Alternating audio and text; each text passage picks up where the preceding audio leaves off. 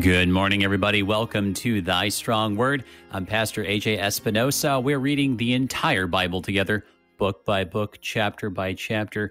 We're in Zechariah. We're looking at chapter six today. More of these visions. Now, this is going to be the last one in a little bit here. It's drawing on some images that are familiar so far. More of this stuff with the number four, more horses. Uh, different colors though right you've got um, red black white and i had to look this up you know dappled. I, I just I'm, i guess i'm not a what's the term a, equestrian kind of guy right?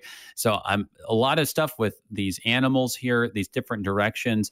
Uh, what what's going on though and what's going on especially with then this crown that the high priest receives. It looks like a kind of crown that a king would wear, but here's Joshua wearing it the high priest. So, what's going on there? A lot of good stuff here in another short chapter, just packed full of things.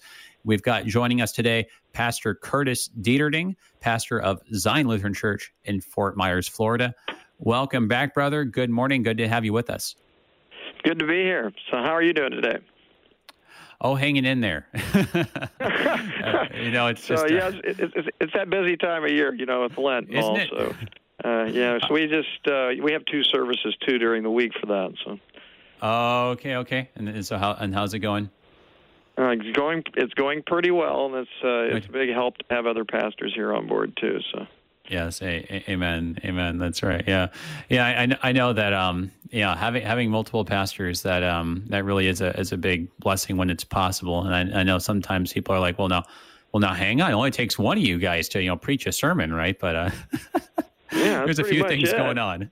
Yeah, yeah, it's pretty it takes, right. A, it takes it takes a few of us to play golf, though. So well, that, see, that, uh, that's what's going on, right? Yeah. There you go. There you go. Uh, but and you can do that so, here year year round too. So. I, I, that's right. Yeah, same out, same out here in Orange County. But let's not rub that in too much for all our listeners in the yeah. Midwest. So, uh, so, right. so yeah. Right. So we're looking here at Zechariah chapter six, and uh, yeah, and another one of these chapters, and everything outside of chapter nine isn't in the lectionary. It's pretty unfamiliar, and yet nothing I think sounds too unfamiliar in Zechariah because everyone's like, hang on a second, the different colored horses, that sounds familiar. I think that everything sounds vaguely like Revelation, right?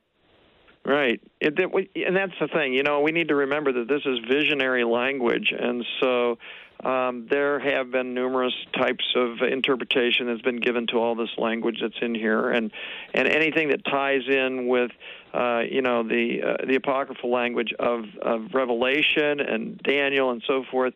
Uh, you know, we we just gotta just gotta walk uh, carefully here because uh, sometimes there have been interpretations that are really out there that um, are are too uh, what do you call it literalistic? I guess would be the yeah. word. And and then and then you also have to kind of watch the context too when you're when you're looking at visionary language as well. So. Yeah, that, that's well said. Yeah, this apocalyptic stuff, like in Revelation or Daniel or, or here in Zechariah, it doesn't necessarily mean the end of the world. And in fact, it basically usually doesn't mean that. Right. Apocalyptic just referring to a spiritual perspective on earthly affairs. So not necessarily like, you know, these are the, the, the four horses, you know, of the apocalypse in the in the sense of, you know, bringing doom and disaster, but well, we'll we'll have a chance to to look at some different possibilities and uh, throw some things around. So, uh, looking looking forward to this. As uh, we get started, then, would you say a prayer for us and for everyone listening along today? Absolutely. Lord in heaven, we thank you for the prophets that in the past have pointed us toward the future. Part of that future being fulfilled in the one who is Messiah, our Savior, Jesus. We pray that you would remind us of that as we uh, continue to approach your word that all of it is central in the gospel, the saving gospel that comes to us through the work of our Savior Jesus Christ. Today, as we approach Zechariah, we pray that your Spirit uh, would give us uh, a portion of discernment to be able to understand what this all means for us as we walk from day to day through your word and in our life, always seeking to glorify you. Bless us again this day by your word. In the name of Christ Jesus, our our Savior, we pray. Amen. Amen. Thank you, brother. You bet. All right. Let's take a look at just the first verse. We'll read just just the first verse, and um, and then maybe we can try to get our bearings here. So here's Zechariah chapter six, verse one. Again, I lifted my eyes and saw, and behold, four chariots came out from between two mountains, and the mountains were mountains of bronze.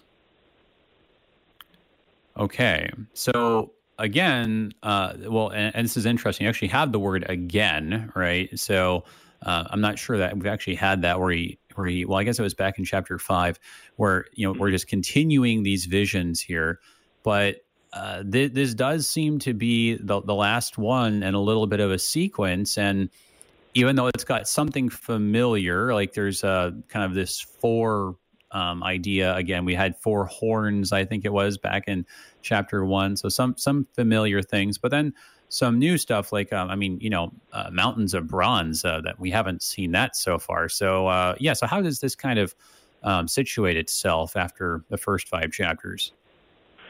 Well, I didn't get to walk with you on the first five chapters, but I did. I did review that again today, and, I, and it looks like we've come up on a an eighth vision here and uh-huh. um, there is some there is some similarities to uh, the very first vision, uh, but that's coming up yet. I won't I won't uh, talk about that. But the, as far as these mountains, again.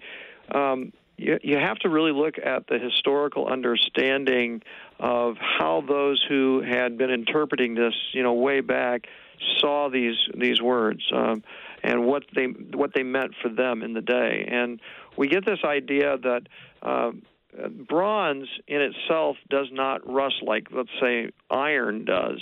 Uh, mm-hmm. It's got more of a quality to it that's that, that withstands, you know, withstands uh, corrosion and all of that. And so yeah. we're talking about mountains with strength. We're talking about a strength that um, is is really represented in a couple of things. First of all, there was the the, the uh, temple that we've read about. I'm sure yeah. in the Bible where it talks about uh, bronze pillars being on each side of the entrance to the temple. Um, another would be uh, the fact that uh, the, the, these bronze pillars, I know that there's another interpretation where uh, they represent um, like uh, like prophets in law, according to Martin Luther. You know, he would talk about it as as right. that. Mm-hmm. And uh, so, yeah, so there's there's again, you have to kind of go outside of this. You, you can't just read this and, and get and pick all that up. You you really got to yeah. hear some of the the history of interpretation in order to kind of yeah. really start to understand this. Yeah, no, that, that's well said, and yeah, you know, like I, I, can't help but chuckle a little bit when you just, as you're saying, you, you look at the history and the range of different interpretations, and you're like, wow, it could, like, this could mean anything, you know. Yes, well, sometimes you feel that way. So. Well, yeah, but, uh, at least that's kind of that's kind of how you feel sometimes. Um, I, I, do appreciate though you directing our attention to okay, like so, what does bronze mean, right, from an ancient Hebrew perspective, right? We, we've got to not try to think about thinking of bronze from a 21st American perspective because, uh, for, I mean, I, I don't know about you, but like the first thing that I think of when people talk about bronze in like a contemporary context is like third place. right, right, right. Yeah, I mean, like Olympics. And that would have been just not at all even remotely a thought that right. you would have had in this context. So you, you got to say, okay, well, what, what did bronze mean to them? And I think the thing that you mentioned, which is really good, um, is that, well, um, unlike iron, it doesn't rust, right? You know, and I have like a big cast iron wok um, on on my mm-hmm. stove, which mm-hmm. I use all the time, and I love it. Um, but you, you got to be really careful with it because you know man like don't try cooking like you know tomato sauce and stuff like that in there right because oh man right you're gonna mess up my nice cast iron so um, yeah bronze um, especially in these kinds of settings uh, would have been thought of as th- this a good material for outdoor use right like i think if i recall i think that like um, babylon had these bronze gates right like if you have something that's out on the outside of a, a city or something like that, you don't necessarily want lots of iron that's going to rust in the rain. Um, so bronze, you think about like the bronze serpent. um, that Moses right. lifted up on the pole, right? Like, well, if you're running around outside in the wilderness for 40 years, like makes more sense to use bronze as your like outdoor pole material than than iron. So so yeah, this is meant to be something on the facade of something. Um, I do like that suggestion that you raised. Like maybe this is supposed to be something like uh, the, the, temple, or signify some kind of like maybe even the entrance of the temple, right? That kind of outside facade type of thing, where mountain is getting at really the the sturdiness or the enduring quality of it, and not necessarily that you know these are like giant metal mountains or something. Right, and and I and I like the picture. I mean, if, if you look at this, I mean, this is quite a picture of what he's seeing in this vision. That these chariots are coming out from between two mountains.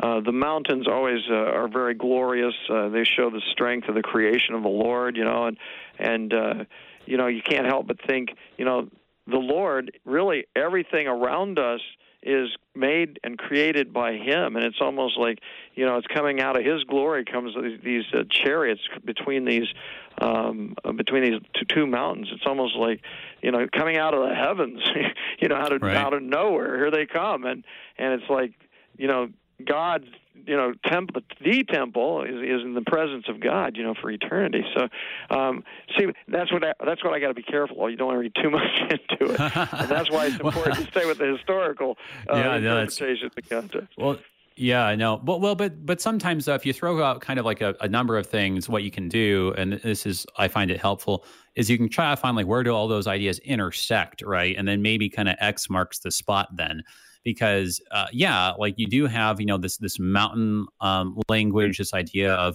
you know like you know God being like the, the God of the mountain, right? El Shaddai, right?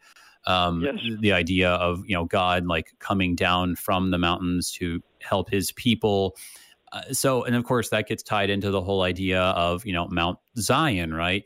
So, I mean, you know, could this be kind of a, a, because of all the different associations, be a po- nice poetic way of talking about um, you know, God's presence as you know as He goes out um, for the sake of His people uh, from the temple that's up on um, you know the Temple Mount. Right, it's just kind of this image of you know the, the temple, Mount Zion, kind of all of that kind of collectively, right, as this um enduring, uh, beautiful thing. And so I, I think that then what we got to connect it to. If, if we're kind of if it if the answer is kind of like you know in the the overlapping portion of that Venn diagram, right? It's kind of temple, mountain, you know, bronze pillars, something like this, right?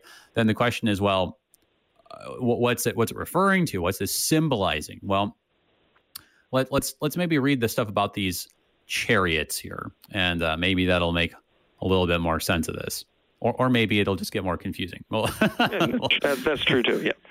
yeah, well, but let's let, us let us go ahead and take this next chunk now. Here's verse 2. The first chariot had red horses, the second black horses, the third white horses, and the fourth chariot dappled horses, all of them strong. Then I answered and said to the angel who talked with me, What are these, my lord? And the angel answered and said to me, These are going out to the four winds of heaven after presenting themselves before the Lord of all the earth. The chariot with the black horses goes toward the north country. The white ones go after them, and the dappled ones go toward the south country. When the strong horses came out, they were impatient to go and patrol the earth. And he said, Go, patrol the earth. So they patrolled the earth. And he cried to me, Behold, those who go toward the north country have set my spirit at rest in the north country. Okay, so a lot of things moving around here, a bunch of different colors.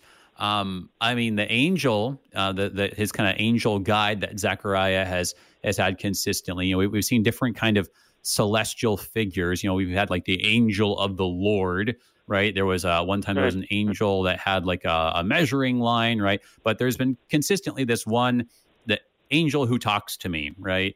Um, and so here he is again, being the helpful guide and he's explaining that these four sets of horses, these four chariots, have something to do seemingly with the four directions on the compass here. And so something exactly. is going on geographically. So what what are we to make of all this uh, these different directions in the movement here? Well, because it's visionary language, it's pointing us to something that um, is, you know, like predictions and so forth of, of the future. This is what prophets do. They they point us to uh, events that, that are going to be unfolding um, according to the Lord's will and timetable. And so, you know, he asks the question, you know, what are these, my Lord?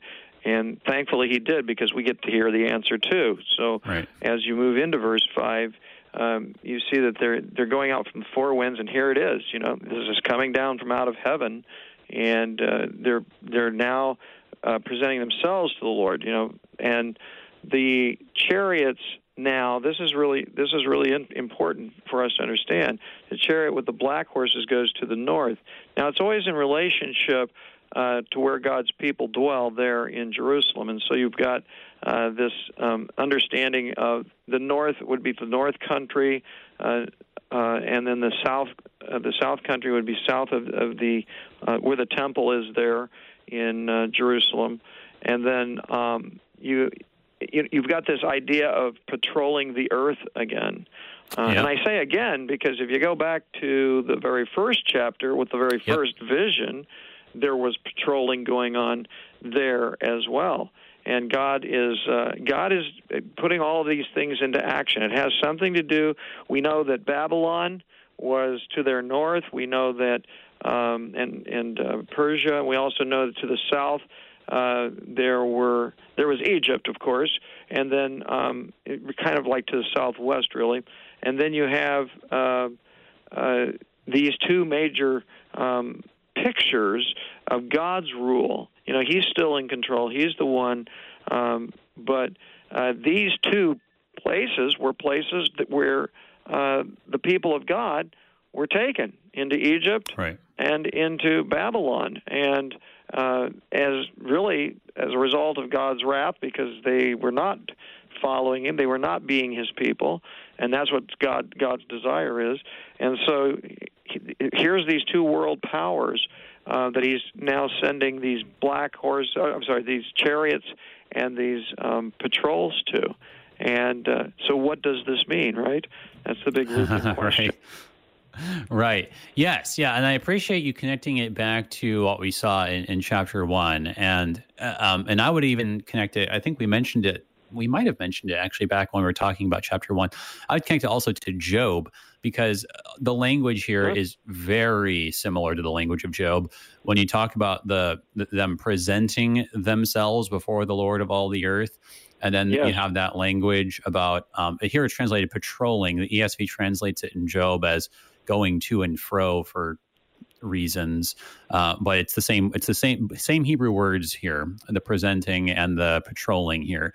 Um, so again and again you actually you have a few times this idea that um, we would call them angels though technically speaking they're not angels because they're not messengers right? They're they're right. they're uh, they're celestial beings but they're they don't have the messenger function. They have the patrolling function, right? So you have these guys, and, and they and they do this, um, and because God is not just the God of just this little area over here, but as it says in verse five of all the earth. So you have this a few times that um, God sends these these servants of His, these celestial servants, to go and patrol and keep tabs of things, and they and they present themselves to Him. They they report to Him is I think the idea we're supposed to be taking away from that. Mm-hmm. Similarly, we saw that in chapter one, how they all were reporting or presenting themselves to that one um, rider who was on the red horse in the middle, right? Who seemed to be more than just uh, one of the underlings. So, yeah, yeah. So, in the midst of all these world powers, there are celestial powers that God is moving around and He's overseeing all of it. Right. We really haven't had an opportunity to to talk more about, um, you know, is there some symbolic symbolic meaning to the um, you know, to the, the color of the horses. I noticed yeah. also back in chapter one there were white horses, there were red horses, um, there were yep. sorrel horses. Um, uh, maybe a refresher on what did you talk about when you were talking about sorrel horses? yeah, right. Well, we were. It was interesting because actually in chapter one too, one of the things I was mentioning was that those different colors are associated with different directions. And this is just the, the weirdest thing when you look at it from a Western perspective. Um, but in fact, the way that you even talked about directions, right? Like the Hebrew word for south was wilderness, and the and the Hebrew word for east was sunrise, and the Hebrew word for um, north was basically um, like like white mountains, and then the word for west was uh, the sea right? So like the the, huh. the, directions were not exactly actually north, south, east, west. From our perspective, they were kind of like um, honestly, they were almost you you would say like north northwest, northeast, southeast, southwest. Um, right. the directions were a, li- a, little bit askew, and so you kind of, whenever you look at these directions in the Bible, you got to like kind of tilt your head when you're looking at the map, actually, but yeah, there's there seems to be these color associations with the directions, and so you seem to have that same thing again, where you know white's kind of pointing you up towards the mountains. Red, even though the direction's not named here, I wonder if it's just it's not mentioned because it's too obvious to a Hebrew perspective. Um, red, you know, is actually the word Edom. That's down the south, right? So it seems like there's like a four directions, four colors going on. Yeah, and it's, it's been it's interesting because I, whenever I was looking in the uh, commentary of the Concordia Self Study Bible, I noticed yeah. that um, they actually again were trying to give some symbolic meaning to some of these colors, like like the red uh, representing uh, wartime and black. Of course, every, you know it's a it's a it's an international ongoing color of death and doom, and white uh, for uh, being cleansed or, or, or pure. And then, of course, the word dappled. There's one. There's one we use every day, right? yeah, I know. yeah. No, like I was so, saying, I had, I had, to look that up. I was just like, hang on, what? You know, um, someone someone right. put a D on the front of a fruit here. So, y- yeah, no, da- dappled. So this was this was an, a weird, and, th- and then you get the comment at the end with an M dash, right? Because right. um, because we love our and it says all of them strong. yeah, yeah, yeah. So, and that's what is going on there, right? And uh, right. that's when I'm sure if you were looking at the commentaries, people so what, did, so what did you all, discover? What did you discover about dappled? Yeah, yeah. Well, so okay. So what I read about dapple, right? And so this is uh, thanks to Wikipedia, right? But um, but oh, yeah, like okay. so, so, apparently, like dap, like dapples, you can talk about that are are these different colored rings that appear on horses, and it, they seem to be kind of a transitional thing where a horse might be born a particular color, whether it's you know red or or brown or or, or even black or white or whatever. Um, but then over time, you get these kind of like white colored rings that start emerging so that your horse gets this spotted um, kind of thing going on, which can be really uh, pretty. But the thing is, it's short lived because eventually it's all all new information to me. Um, but because eventually they just go all white, right? Uh, and so they go yeah. through a, these different stages. Um, but the thing that's interesting to me is that the the Hebrew just says um, the fourth, like the the the fourth horse, the fourth the fourth chariot, right? The horses were. It says dappled strong, right? Um, it doesn't right. it doesn't say like and oh and by the way they were like really strong horses. So interesting too that the word for strong is not the normal word for strong at right. all. In fact, it's the only time this word occurs in the Bible. And so that makes you think something is up here with that word strong. You shouldn't take it in the normal sense that you might think. But we can get to that in just a second. Hold that thought. We got to go for our break. But everybody, hang on. We're looking at Zechariah chapter 6 on Thy Strong Word. Be right back.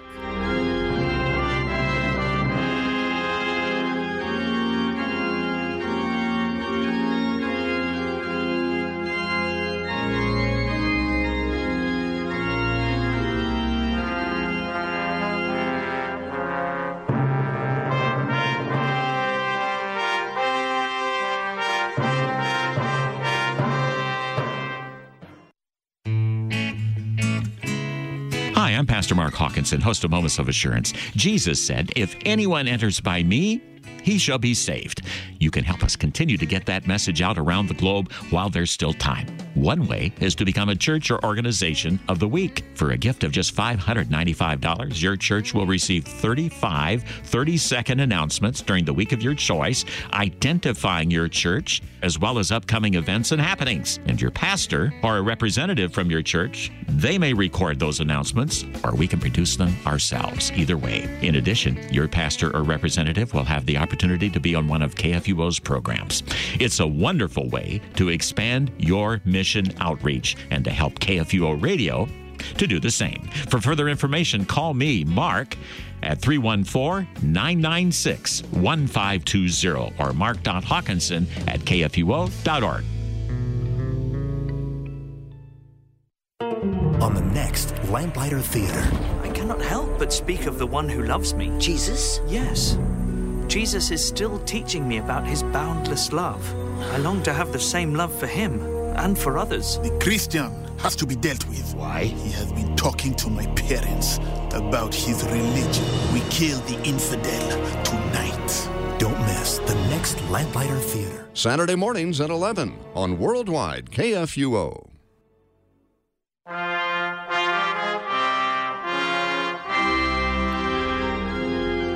Welcome back, everybody, to Thy Strong Word.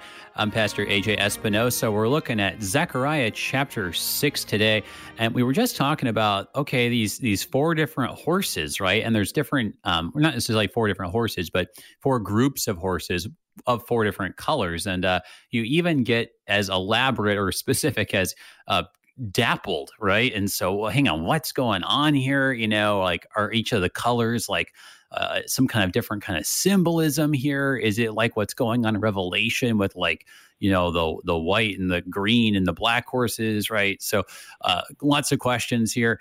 If you have a question, please do call in. If you're listening live, you can ask a question of me or our guest today, Pastor Curtis Dieterding, pastor of Zion Lutheran Church in Fort Myers, Florida you can give us a call at 1 800 730 2727. Or if you're in St. Louis, 314 821 0850. Or you can always send an email to kfuo at kfuo.org. And you can do so uh, because of the support of a lot of people, but especially our underwriters at the Lutheran Heritage Foundation. Check out their website, lhfmissions.org org.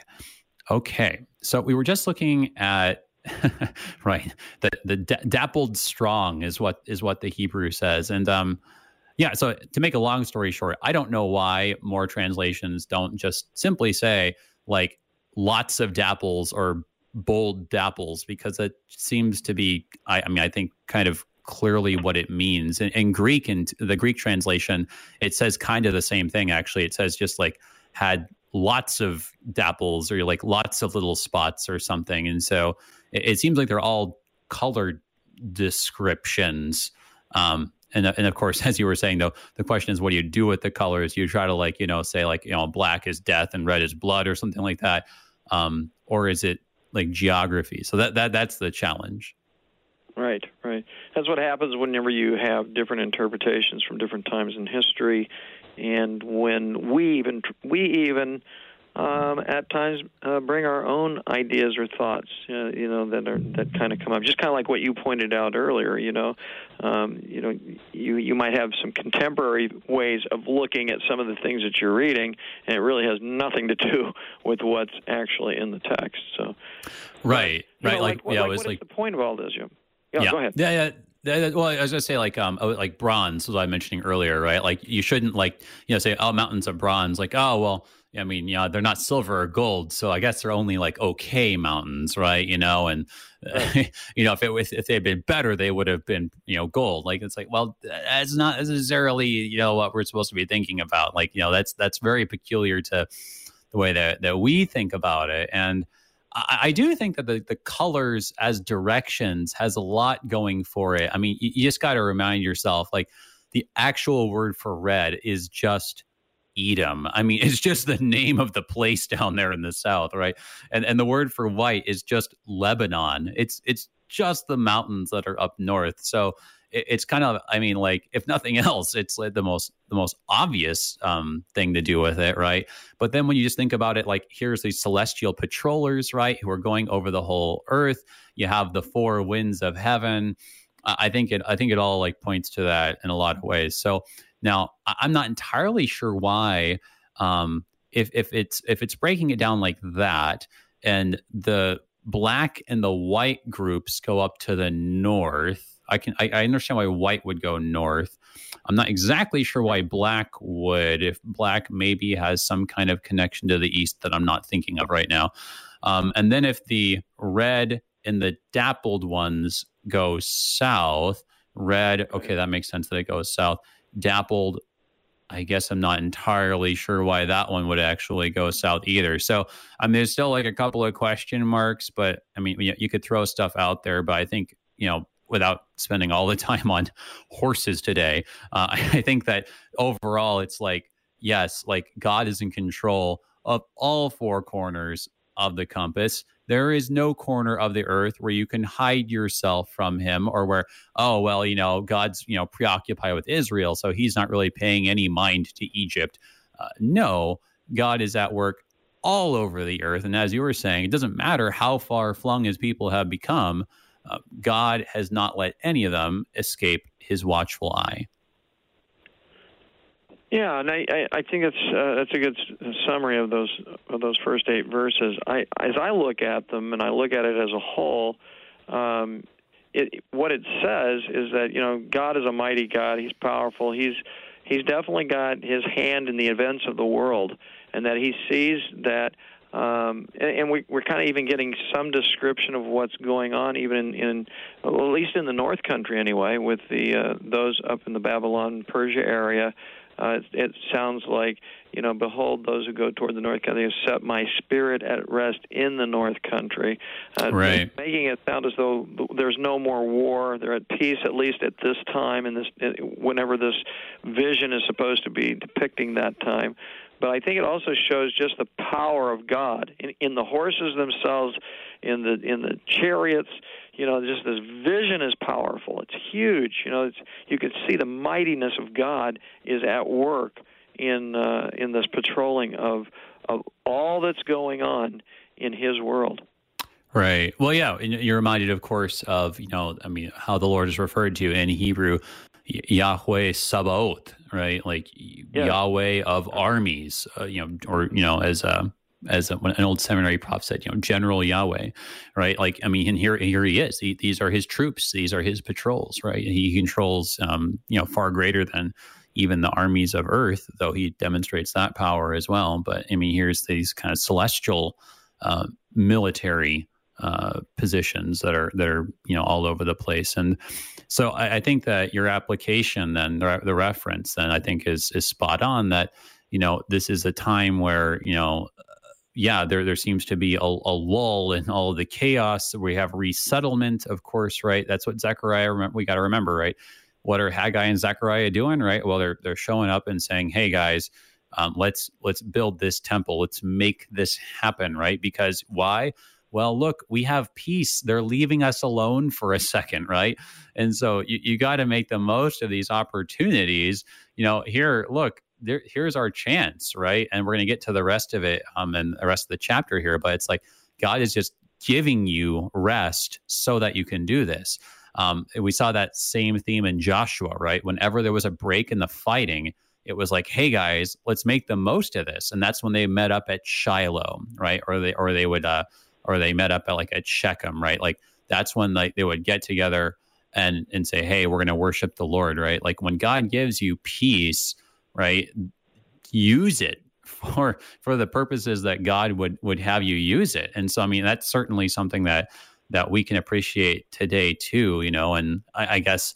I, I, guess today maybe our, maybe our problem is that it seems like God gives us so much peace we we forget that that's a gift that He gives us for mm-hmm. His purposes, right? And we think it's just a matter of like, oh, let me f- find some hobbies to like fill all the time with. Not not knocking hobbies. Maybe your hobby is horses, right?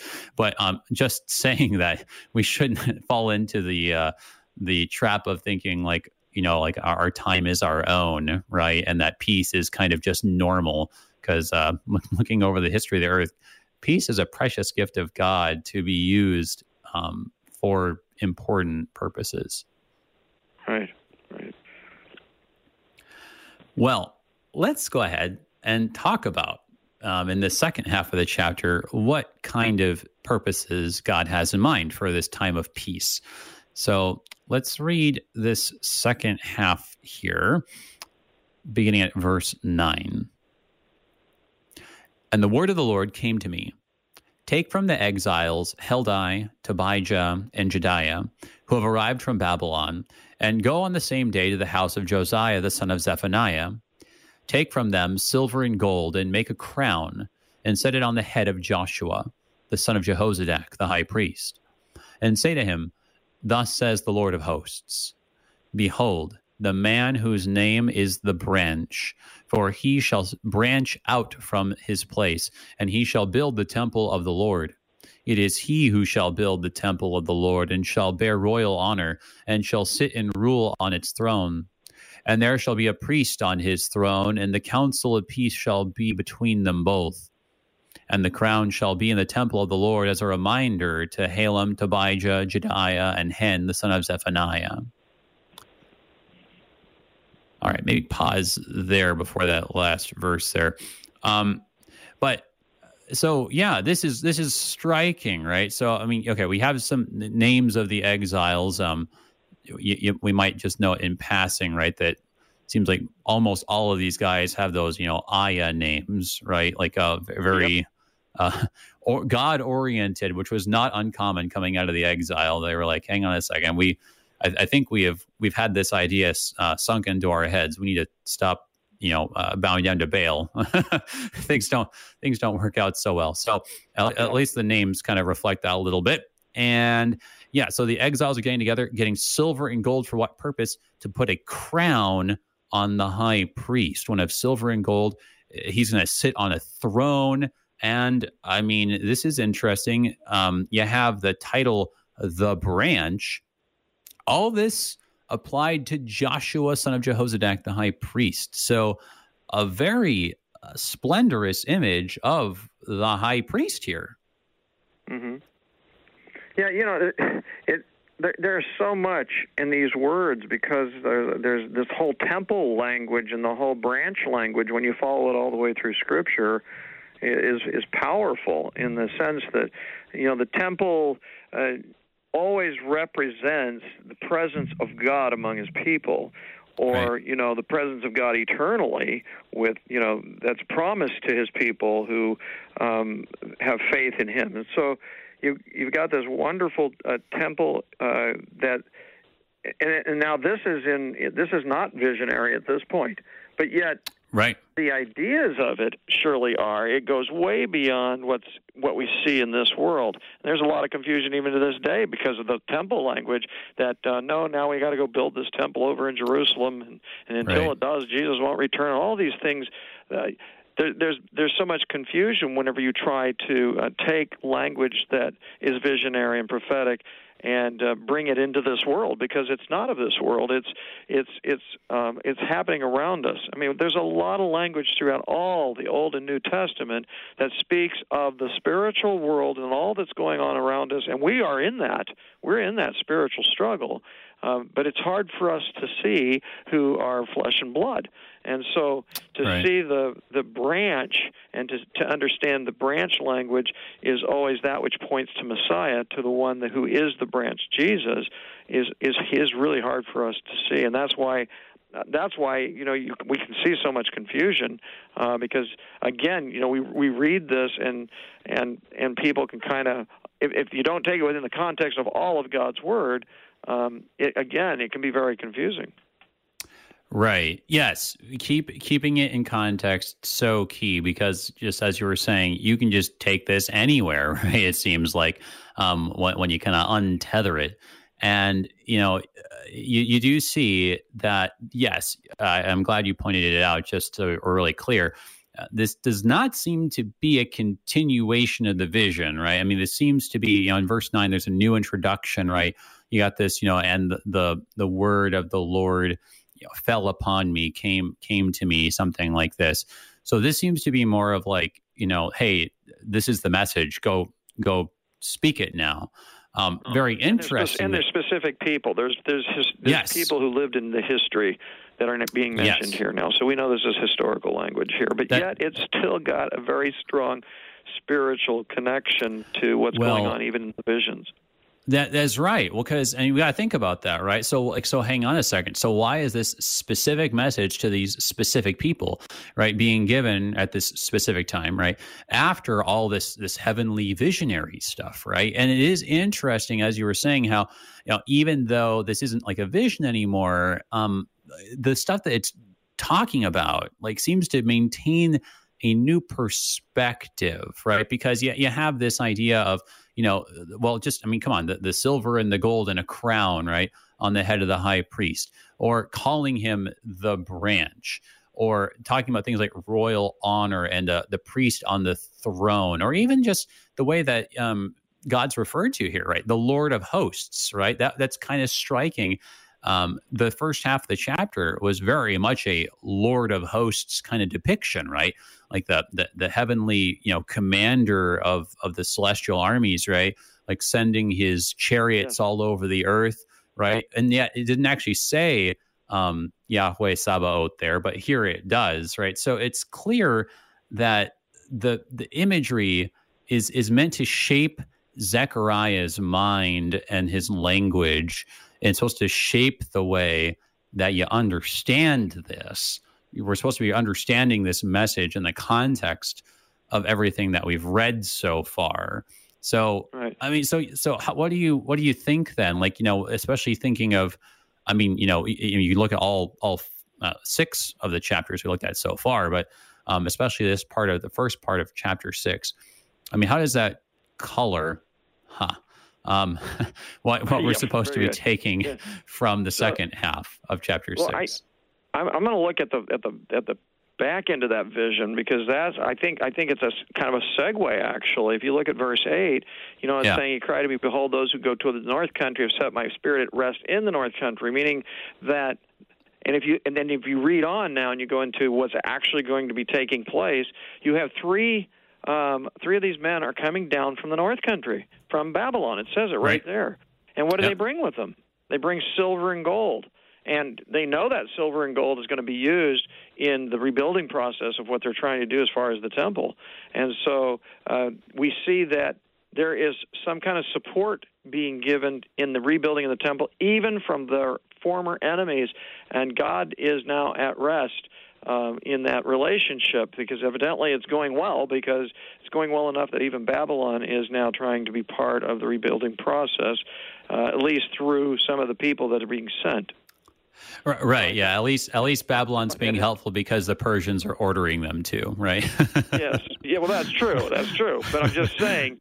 You, you definitely see their support there. And yes, there's yes. not there's not this there's not this uh, threat. I guess is probably a better word. Yeah. From, from up north.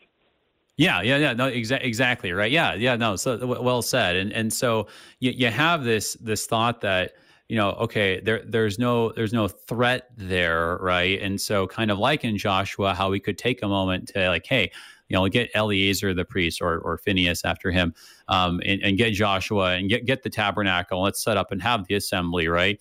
Like you can have this moment because God's given it to you, and and and more than that, I think it makes sense to talk about all this royal. I mean, this, this is very bold, right?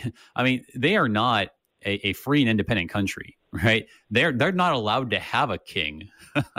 right? That that's the situation here. We got to remember this, right? Yet Zechariah is going to go and say, "Hey, put a crown of silver and gold on this guy's head, give him royal honor, and put him on the throne."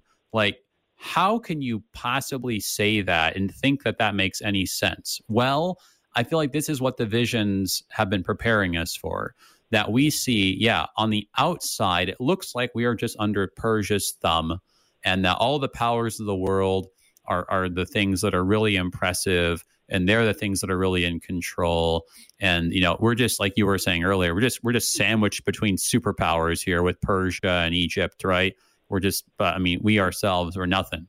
No, change your perspective. Look at the visions here.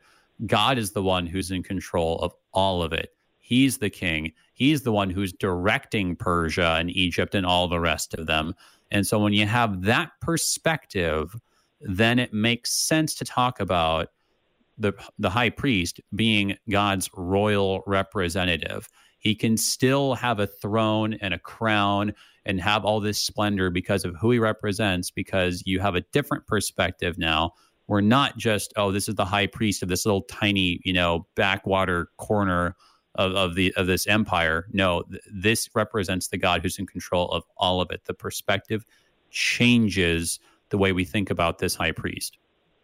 Right. And then we also uh, want to remember, too, that uh, Joshua is kind of a. Um, uh, and I know that again, a lot of theologians don't always embrace the the typology kind of idea, but uh, is is a type of Messiah Christ that is coming, and you can't help but think of of, of Jesus as um, three offices of prophet, priest, and king, and right how it culminates really right here in what's being said concerning Joshua. It's just it's really fascinating to see.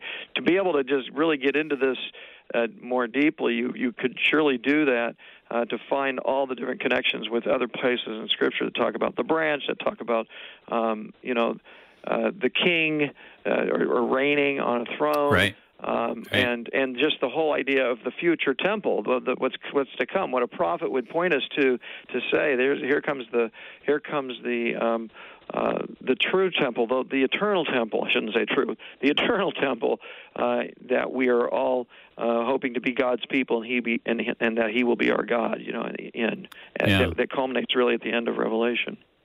Yeah, no, I, and I really, I really like the typological approach because I, I mean, you know, it's you, you either have a typological approach that says, hey, look, there's a historical meaning here that patterns into our own time, right? Or you, you kind of go the other way that we were talking about earlier, where you just kind of say, well, all this stuff just kind of represents basically who knows why, right? I mean, it can represent right. just kind of anything when you kind of disconnect it from history. And, and, and then, you know, it, at what point are we still reading the Bible? And at what point are we just kind of just saying, like, well, it kind of means whatever you know pops into my head. I mean, I mean, you know, and to be fair, I mean, sometimes we're we're at such a loss of what the historical reference is. It's like uh, that that that's what all we're going to be able to do, you know. And so we say, Lord have mercy, and we try our best. But um, like you like you've been directing us here, I mean, like the historical reference seems fairly clear here. I mean, th- this is a significant moment, and historically speaking this is, I think, the beginning of the consolidation of the power of Israel around the high priesthood, such that when you get to the time of our Lord Jesus, right? Um, th- yeah, there's like this, you know, Herod guy. Well, not for that long, actually, right? Until they get rid of him, and they're like, okay, no, no more of these like king people, right? Um, but you, you see this consolidation where the high priesthood kind of becomes seemingly more and more powerful um, in the history of Israel, such that the, the priest, the high priest, is basically the king. He's basically the guy who's in charge of everything, um, which of course really lent it then lent itself to the description of Jesus Christ as the true high priest. But yeah, so I, I think that historically you have a quite a significant foreshadowing here that you know this is this is kind of the the ruler. I mean, I mean this this is it. He kind of represents what the kingship used to represent. That's why you got a term like the branch here, right? Which we saw in Isaiah in connection to Hezekiah, a king, right? Um, now being used of I uh, of um, Joshua, son of Jehozadak, here, right? So yeah, the, this kind of king priest hybrid that you see, especially after the exile, that that's what it historically was, but it also points ahead to how the Lord Jesus is just both at the same time.